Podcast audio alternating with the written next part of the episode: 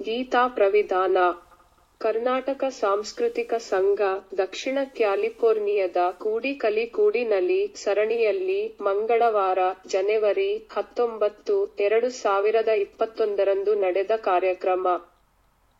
ಭಗವದ್ಗೀತೆಯ ಸಾರ ಸಂದೇಶದ ಜೊತೆಗೆ ಗೀತೆಯನ್ನು ವೈಧಾನಿಕ ದೃಷ್ಟಿಕೋನದಿಂದ ಅವಲೋಕಿಸುವ ಪ್ರಯತ್ನ ಇಲ್ಲಿದೆ. ಒಂದು ಗಂಟೆ ಇಪ್ಪತ್ತು ನಿಮಿಷದ ಈ ಮಾತುಕತೆಯನ್ನು ವೀಕ್ಷಣೆಯ ಅನುಕೂಲಕ್ಕಾಗಿ ಆರು ಭಾಗಗಳಾಗಿ ವಿಂಗಡಿಸಲಾಗಿದೆ. ಭಾಗ ಒಂದು, ಸಾರ ಸಂದೇಶ.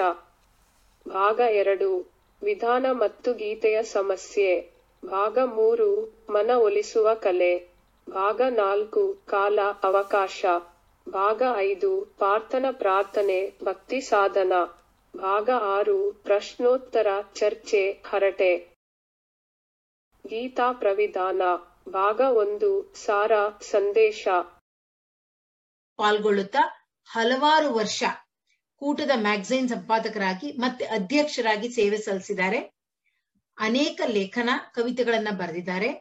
ಇವರ ಕೃತಿ ಶ್ರೀಮದ್ ಭಾಗವತ ಕನ್ನುಡಿ, ಭಗವದ್ಗೀತೆಯ ಪದ್ಯ ರೂಪದ ಸರಳ ಕನ್ನಡ ಅನುವಾದ ಆಗಿದೆ.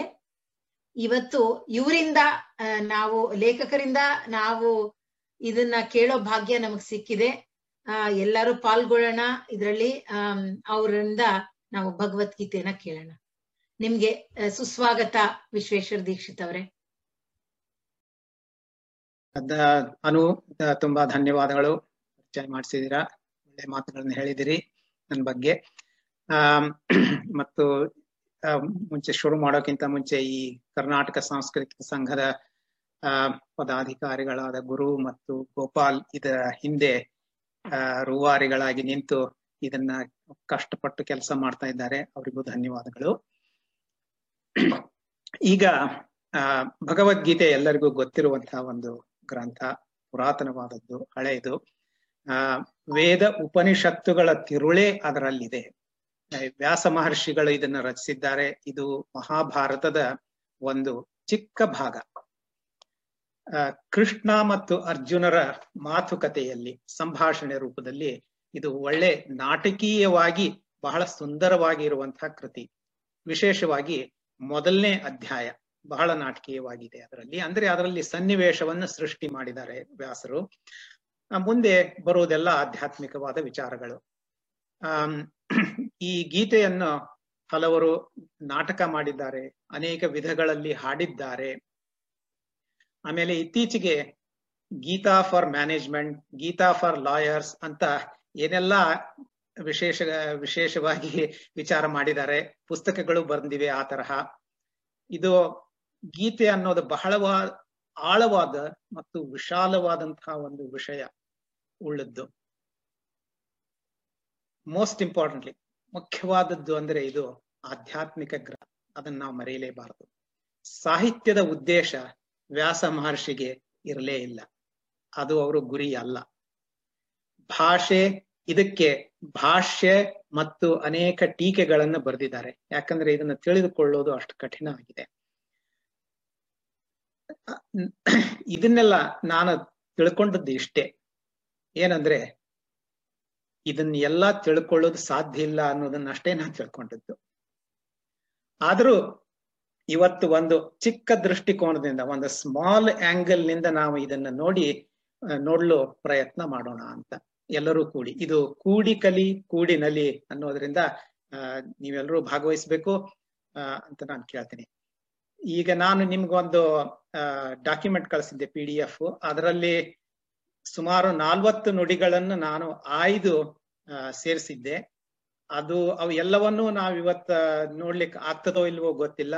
ಎಷ್ಟಾಗ್ತದೋ ಅಷ್ಟು ಮಾಡೋಣ. ಸಮಯ ಇದ್ದಷ್ಟು ಮಾಡೋಣ.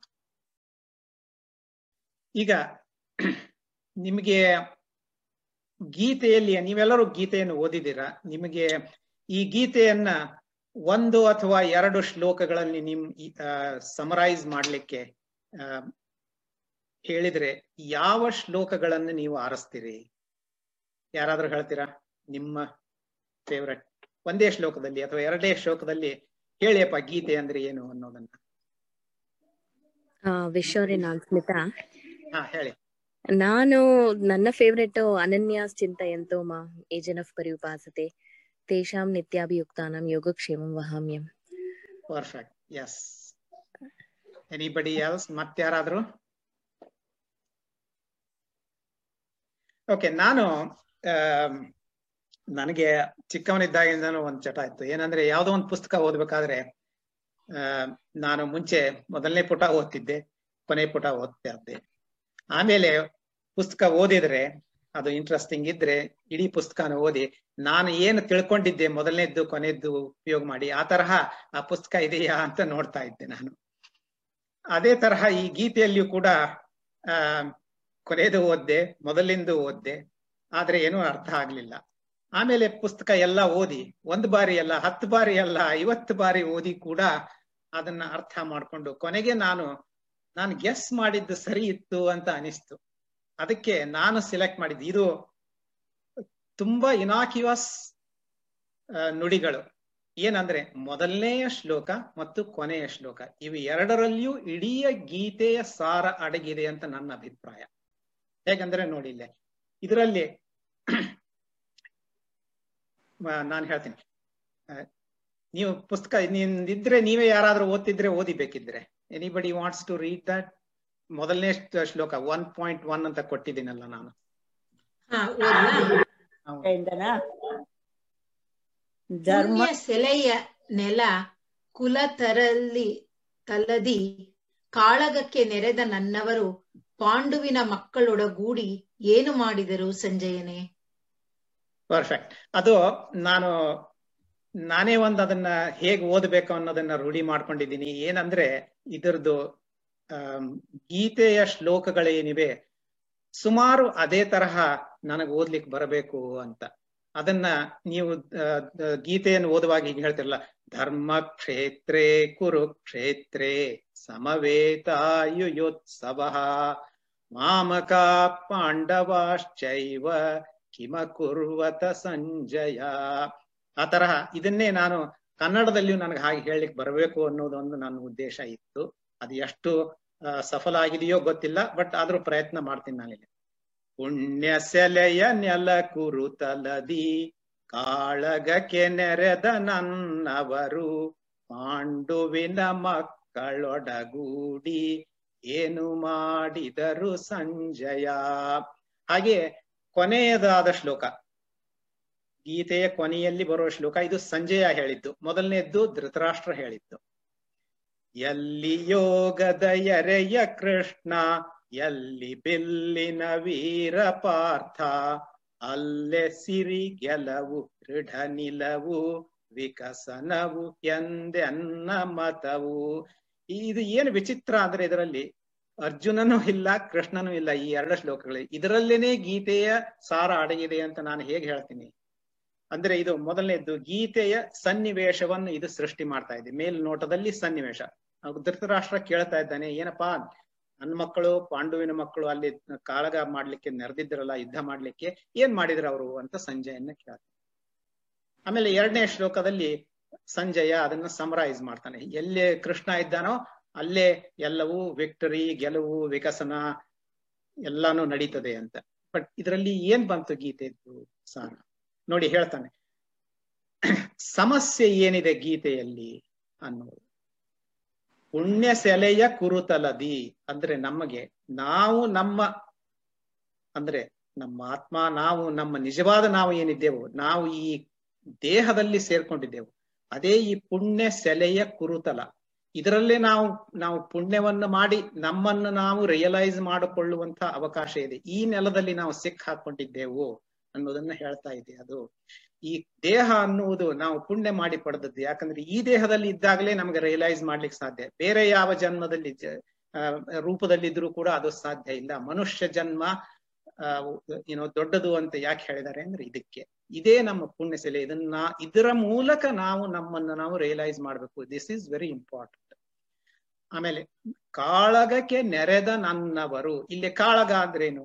ನಮ್ಮಲ್ಲೇ ಕಾಳಗ ನಡೀತಾ ಇದೆ. ಅಂತರಂಗದಲ್ಲಿ ನಮ್ಮ ಒಳ್ಳೆಯದು ಕೆಟ್ಟದ್ದು ಅನ್ನುವುದು ಎಲ್ಲವೂ ನಡೀತಾ ಇದೆ. ಅದರಲ್ಲಿ ಕಾಳಗ ಆ, ದುಷ್ಟ ಶಕ್ತಿಗಳಿಗೆ ಮತ್ತು ಒಳ್ಳೆಯ ಶಕ್ತಿಗಳೇ ನಮ್ಮಲ್ಲೇ ಇರೋದರಿಂದ ಅವುಗಳಲ್ಲಿ ಕಾಳಗ ನಡೀತಾ ಇದೆ. ಅದನ್ನ ನಾವು ನೋಡ್ಕೊಂಡು ಯಾವುದರ ಪಕ್ಷ ವಹಿಸಬೇಕು, ಯಾವುದನ್ನ ಮಾಡಬೇಕು, ಯಾವುದನ್ನ ಮಾಡಬಾರ್ದು ಅನ್ನೋದು ತಿಳ್ಕೊಳ್ಳೋದು ನಮ್ಮ ಕರ್ತವ್ಯ ಅಂತ. ಆಮೇಲೆ ದ ಮೇನ್ ಸಮಸ್ಯೆ ಅಂದ್ರೆ ದುರ್ ಧೃತರಾಷ್ಟ್ರ ಹೇಳ್ತಾನೆ, ಕಾಳಗಕ್ಕೆ ನೆರೆದ ನನ್ನವರು. ದಟ್ ಈಸ್ ದ ಪ್ರಾಬ್ಲಮ್ ಏನ್ ಬರ್ತದೆ ಅಂದ್ರೆ ನಾನು ಮತ್ತು ನನ್ನವರು. ಇದೇ ಪ್ರಪಂಚದಲ್ಲಿರುವ ಸಮಸ್ಯೆ. ಮತ್ತು ಬೇರೆಯವರು. ಇವರು ಪಾಂಡವಿನ ಮಕ್ಕಳೊಡಗೂಡಿ ಅಂದ್ರೆ ಪರಕೀಯರು ಆದ್ರ ಅವರು ಅಷ್ಟರಲ್ಲೇ. ಈ ಧೃತರಾಷ್ಟ್ರನಿಗೆ ಮೋಹ ಏನಿತ್ತು ತನ್ನ ಮಕ್ಕಳ ಮೇಲೆ, ಅದರಿಂದನೇ ಈ ಮಹಾಭಾರತ ನಡೆಯಿತು. ಒಂದು ವೇಳೆ ಧೃತರಾಷ್ಟ್ರ, ಏನಪ್ಪಾ ದುರ್ಯೋಧನ, ಅವರಿಗೆ ಒಂದು ಐದು ಹಳ್ಳಿಗಳನ್ನ ಕೇಳ್ತಾ ಇದ್ದಾರೆ, ಕೊಟ್ಬಿಡು ಅಂತ ಅವ ಒಂದು ಮಾತು ಹೇಳಿದ್ರೆ ಮಹಾಭಾರತ ಯುದ್ಧನೇ ಆಗ್ತಿರ್ಲಿಲ್ಲ. ಅದಕ್ಕೆ ಅವನು ಕೇಳ್ತಾನೆ ಸಂಜಯನ್ನ, ಏನು ಮಾಡಿದ್ರ ಸಂಜಯ? ಅವ್ರು ಏನ್ ಮಾಡಿದ್ರು? ಆಮೇಲೆ ಕೊನೆಯದಾಗಿ ಸಂಜೆಯನ್ನ ಸಂಜಯನ ಸಮರೈಸ್ ಮಾಡ್ತಾನೆ ಗೀತೆಯನ್ನ. ಎಲ್ಲಿ ಯೋಗದ ಎರೆಯ ಕೃಷ್ಣ? ಇಲ್ಲಿ ಒಂದೊಂದು ಶಬ್ದನ ತಗೊಳ್ಳೋಣ. ಯೋಗದ ಎರೆಯ, ಯೋಗೇಶ್ವರ, ಎತ್ರ ಯೋಗೇಶ್ವರ ಕೃಷ್ಣ ಅಂತ ಇದೆ ಅದು. ಯೋಗ ಅಂದ್ರೆ, ಸೊ ಈ ಯೋಗಗಳು ಈ ಪ್ರತಿಯೊಂದು ಅಧ್ಯಾಯಕ್ಕೂ ಯೋಗ ಅಂತ ಕರೆದಿದ್ದಾರೆ ಈ ಗೀತೆಯಲ್ಲಿ. ಮುಖ್ಯವಾಗಿ ಜ್ಞಾನ ಯೋಗ ಕರ್ಮಯೋಗ ಮತ್ತು ಭಕ್ತಿ ಯೋಗ ಇವು ಮೂರು, ಅಲ್ವಾ? ಈ ಯೋಗಗಳನ್ನು ನಮಗೆ ವಿವರಿಸಿದಂತ ಕೃಷ್ಣ, ಅವನು ಎಲ್ಲಿದ್ದಾನೋ? ಆಮೇಲೆ ಕೃಷ್ಣ ಅಂದ್ರೆ ಪರಮಾತ್ಮ. ನಾವು ಆತ್ಮ, ಪರಮಾತ್ಮ, ಇದನ್ನ ನಾವು ರಿಯಲೈಸ್ ಮಾಡ್ಲಿಕ್ಕೆ ಈ ಯೋಗಗಳು ಅವಶ್ಯ. ಜ್ಞಾನ, ಕರ್ಮ ಮತ್ತು ಭಕ್ತಿ. ಎಲ್ಲಿ ಬಿಲ್ಲಿನ ವೀರ ಪಾರ್ಥ ಇಲ್ಲಿ ಪಾರ್ಥ ಅಂದ್ರೆ ಹಿ ಇಸ್ ರೆಪ್ರೆಸೆಂಟಿಂಗ್ ಅಸ್ ನರ, ಪಾರ್ಥನಿಗೆ ನರ ಅಂತನೂ ಒಂದು ಹೆಸರು. ನಾವೆಲ್ಲರೂ ನರರು. ಆದ್ದರಿಂದ ನಾವು ಅರ್ಜುನನ ಪ್ರತಿಬಿಂಬಗಳು ಒಂದು ಒಂದು ರೀತಿಯಲ್ಲಿ. ಈ ಇವನು ಬಿಲ್ಲಿನ ವೀರ ಅಂತ ಯಾಕಂದ್ರೆ, ಈ ಬಿಲ್ಲು, ಬಿಲ್ಲುಗಾರರಲ್ಲಿ ಏನಿರುತ್ತೆ ನೋಡಿ, ಒಂದೇ ಒಂದು ದೃಷ್ಟಿಯಿಂದ, ಏಕಕೋಣದಿಂದ ನೀವು ಒಮ್ಮನದಿಂದ ನೀವು ಯಾವುದೇ ಒಂದು ವಿಷಯದಲ್ಲಿ ತೊಡಗಿದರೂ ಅದನ್ನು ಗಳಿಸ್ಲಿಕ್ಕೆ ಆ ಒಮ್ಮನದಿಂದ ಪ್ರಯತ್ನ ಮಾಡಬೇಕು. ಇವ ಅರ್ಜುನ ಅದನ್ನ ರೆಪ್ರೆಸೆಂಟ್ ಮಾಡ್ತಾ ಇದ್ದಾನೆ. ಯಾಕಂದ್ರೆ ನಿಮ್ಗೆ ಗೊತ್ತು, ಅವನು ದ್ರೋಣಾಚಾರ್ಯ ಅವರಿಗೆ ಅರ್ಜುನನಿಗೆ ಕೇಳ್ತಾನೆ ನಿನಗೆ ಏನ್ ಕಾಣಿಸ್ತದೆ ಆ ಗಿಡದಲ್ಲಿ ಅಂತ ಕೇಳಿದ್ರೆ, ಪಕ್ಷಿ ಕಾಣಿಸ್ತಾ ಇದೆಯಾ? ಪಕ್ಷಿ ಒಂದೇ ಕಾಣಿಸ್ತಾ ಇದೆಯಾ ಅಂತ ಕೇಳಿದ್ರೆ, ಅರ್ಜುನ ಹೇಳಿದ್ದೇನು, ನನಗ ಪಕ್ಷಿಯ ಕಣ್ಣು ಮಾತ್ರ ಒಂದು ಕಾಣಿಸ್ತಾ ಇದೆ ಅಂತ. ಅಷ್ಟು ಅವನು ಮಮ್ಮನದ ದೃಷ್ಟಿ ಇತ್ತು ಅಂತ ಆ ತರಹ ನಾವಾಗಬೇಕು. ಅದು ಈ ಗೀತೆಯಲ್ಲಿ ಹೇಳಿದೆ. ಅದನ್ನ ಮಾಡಿದ್ರೆ ಈಗ ಇವ್ರು ಹೇಳಿದ್ರಲ್ಲ ಆ ಶ್ಲೋಕನ ಒಮ್ಮನದಿಂದ ನನ್ನಲ್ಲಿ ಭಕ್ತಿಯನ್ನಿಡು ನೀನು. ಮನಸ್ಸನ್ನಿಡು. ನನ್ನ ಮನವನ್ನು ನನ್ನಲ್ಲಿ ನೆಡು. ನಿನ್ನ ಯೋಗಕ್ಷೇಮವನ್ನು ನಾನು ವಹಿಸ್ತೇನೆ ಅಂತ. ಅಂದ್ರೆ ನಿನಗೆ ಸಿರಿ, ಗೆಲುವು, ದೃಢ ನಿಲುವು. ಸಿರಿ ಅಂದ್ರೆ ನಮ್ಮ ಆತ್ಮ ಸಿರಿ ನಮ್ಮ ಜ್ಞಾನ ಸಿರಿ ನಮಗೆ ಸಿಗತ್ತೆ ಅಂತ. ಗೆಲುವು we we are successful in achieving the realisation ದೃಢ ನಿಲುವುಗಳು. ವಿಕಸನವು ಅಂದ್ರೆ ಅವರ ಜ್ಞಾನ, ಅವರ್ ನಮ್ಮ ಮನಸ್ಸು, ನಮ್ಮ ಬುದ್ಧಿ ವಿಕಸನವಾಗಿ ನಮಗೆ ಆತ್ಮಜ್ಞಾನ ಉಂಟಾಗ್ತದ ಅಂತ ಸಂಜಯ ಹೇಳ್ತಾ ಇದ್ದಾನೆ. ಆದ್ದರಿಂದ ಇವುಗಳನ್ನ ನೆನ್ಕೊಂಡ್ರೆ ಇಡೀ ಗೀತೆಯನ್ನ ನಮ್ಮ ಮನಸ್ಸಿನಲ್ಲಿ ಚಿತ್ರ ಮೂಡ್ತದೆ. ಏನ್ ಹೇಳಿದ್ದಾರೆ ಅನ್ನೋದು ಜ್ಞಾನಯೋಗ, ಕರ್ಮಯೋಗ, ಭಕ್ತಿಯೋಗ, ನಮ್ಮಲ್ಲಿರುವ ಅಂತರಾಳದಲ್ಲಿ ನಡೆಯುವಂತಹ ತುಮುಲ ಸಮಸ್ಯೆ ಏನಿದೆ ಅನ್ನೋದು ಇದರಲ್ಲಿ ಇದೆ. ಆದ್ದರಿಂದ ಇವಿಯ, ಇವನ್ನ ನೆನಪಿಸಿಕೊಂಡ್ರೆ ಉಳಿದದ್ದೆಲ್ಲಾನು ನೆನಪಿಗೆ ಬರುತ್ತೆ. ಆದ್ರಿಂದ ಇವು ಎರಡು ಗೀತೆಯ ಸಾರವನ್ನು ಸೆರೆ ಹಿಡಿದಿವೆ ಅಂತ ನನ್ನ ಅಭಿಪ್ರಾಯ. ನಿಮ್ಗೆ ಏನಾದ್ರೂ ಪ್ರಶ್ನೆ ಇದ್ರೆ ಕೇಳಿ ಓಕೆ, ಯಾಕಂದ್ರೆ ಆಗ್ಲೇ ಹೇಳಿದ ಹಾಗೆ ಇದು ಕೂಡಿಕಲಿ ಕೂಡಿನಲ್ಲಿ ಗೀತಾ ಪ್ರವಿಧಾನ, ಭಾಗ ಒಂದು, ಸಾರ, ಸಂದೇಶ.